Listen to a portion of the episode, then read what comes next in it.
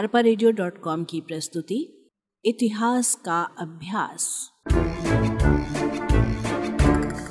वाचक स्वर, कंचन।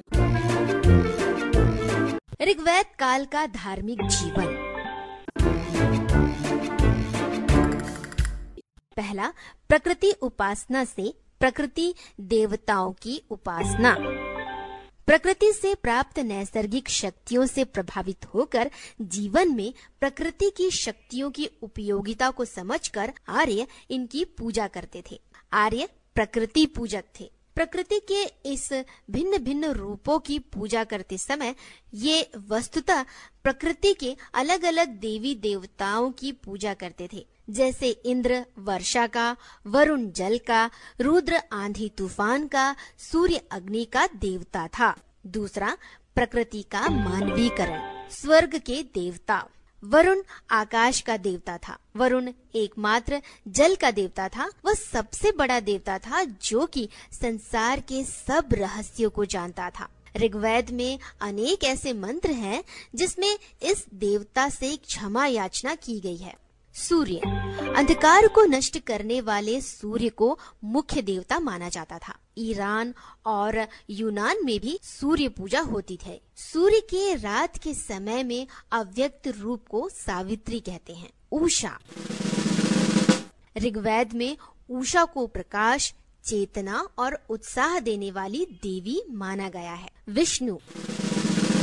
सृष्टि के संरक्षक देवता के रूप में मान्य है विष्णु। प्रजा की पुकार पर विष्णु अवश्य सहायता प्रदान करते हैं, ऐसा माना जाता है।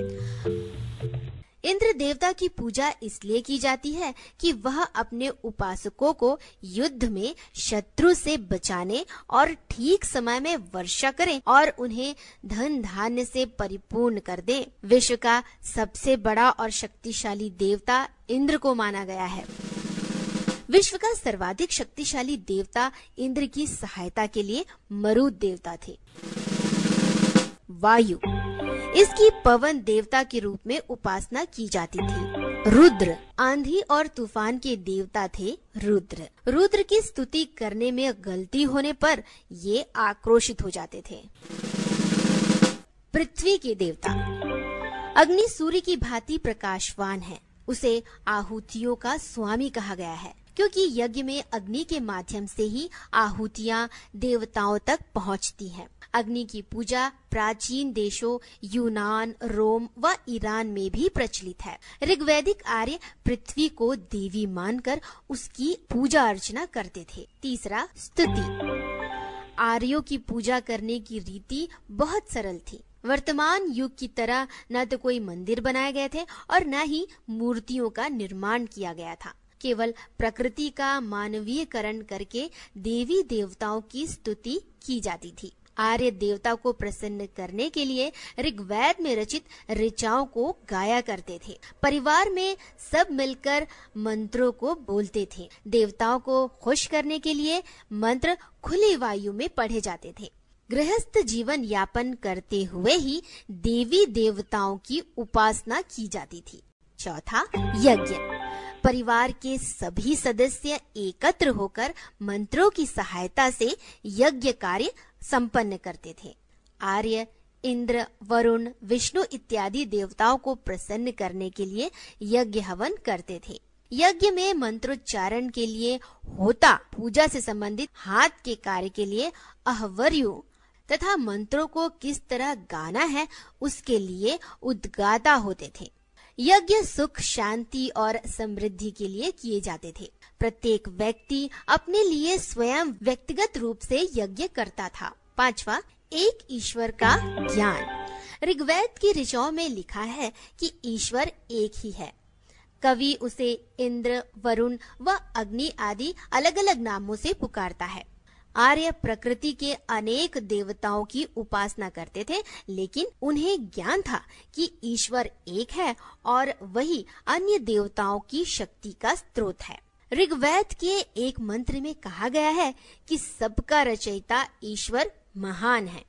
वह सबको जन्म देता है, वह सबकी सहायता करता है, वह सब पर राज्य करता है, वह एक है और सभी देवताओं में वही है। अन्य उसे जानना चाहते हैं। छठवा, धार्मिक विचारधारा। आर्य गर्भवादी थे। ऋग्वेद में स्वर्ग और नरक के संबंध में जानकारी दी गई है। स्वर्ग में आत्माएँ सुख का अनुभव करती हैं, जबकि नरक में गलत काम करने वाले दंड भोगते हैं। आर्थिक जीवन। पहला, कृषि। ऋग्वैदिक आर्यों की अर्थव्यवस्था का प्रमुख आधार कृषि था। कृषि उन्नत अवस्था में थी। ऋग्वेद में हल, बैल, भूमि की सिंचाई, भूमि की उर्वरता बढ़ाने, खाद आदि के उपयोग का वर्णन किया गया है। आर्य मुख्यतः जौ व धान की खेती करते थे। इसके अलावा मूंग व उड़द भी उगाया जाता था। कृषि वर्षा पर निर्भर थी। सिंचाई के लिए नहरों, कुओं व झीलों का उपयोग किया जाता था। दूसरा, पशुपालन। ऋग्वैदिक आर्य कृषि के अतिरिक्त पशुपालन का भी व्यवसाय करते थे। देवताओं से आर्यों ने पशुधन वृद्धि के लिए आराधना भी की है। आर्यों को मुख्य रूप से पशुचारक कहा जा सकता है। गाय को उत्तम धन माना जाता था। गाय मुद्रा के रूप में लेन देन के लिए प्रयुक्त होती थी, यानी गाय क्रय विक्रय का माध्यम बन गई थी। धार्मिक कार्य जैसे पुरोहित को गाय दान में दी जाती थी। दूध और दूध से बने पदार्थ आर्यो का मुख्य भोजन था। गाय बैल की खोल अन्य उपयोग में भी आती थी। आर्य गाय के अतिरिक्त भैंस, भेड़, बकरी, घोड़ा, हाथी, ऊँट को भी पालते थे। तीसरा, उद्योग धंधे। ऋग्वेद में तांबे या कांसे के अर्थ में प्रयुक्त आयस शब्द से स्पष्ट होता है कि आर्यों को धातु कर्म का ज्ञान था। व्यवसायों के रूप में बढ़ई, लोहार, चर्मकार और बुनकर आदि शिल्पकार किया जाता था। बढ़ई युद्ध के लिए रथ और बैलगाड़ी निर्माण का कार्य करता था, इसलिए उसे समाज में सम्मान की दृष्टि से देखा जाता था। लोहार, बर्तन, फलक और हथियार निर्माण का काम करता था। आर्य कताई बुनाई कर वस्त्रों का निर्माण करते थे। ऋग्वेद में भिषक यानी चिकित्सक का भी उल्लेख है। पांचवा, व्यवसायिक संघ। आर्यों ने व्यवसाय के लिए अलग अलग संघ बना लिए थे। जिन्हें गण या व्रात कहा जाता था। पांचवा, व्यापार। आर्यजन व्यापार तीन प्रकार से करते थे। पहला, वस्तु विनिमय, यानी एक उपयोगी वस्तु के बदले दूसरी आवश्यक वस्तु लेना। गाय भी विनिमय का माध्यम थी। तीसरा, निष्क। ऐसा अनुमान है कि निष्क पहले गले में पहने जाने वाला सोने का आभूषण के रूप में प्रयुक्त होता था। बाद में निष्क का प्रयोग मुद्रा के रूप में होने लगा। विदेशों से व्यापार करने के लिए व्यापारी समूह के रूप में जहाज़ से एक स्थान से दूसरे स्थान जाते थे। डॉक्टर भंडारकर के विचार में ऋग्वैदिक काल में निष्क चित्रपूर्ण और अंकपूर्ण मुद्रा थी, परंतु हिरण्य पिंड चित्र विहीन और अंक विहीन मुद्रा थी। छठवा, दास प्रथा। इस काल में आर्यों में दास प्रथा प्रचलित हो चुकी थी। दास से घर के काम कराए जाते थे। दासों को उपहार में भी दिया जाता था।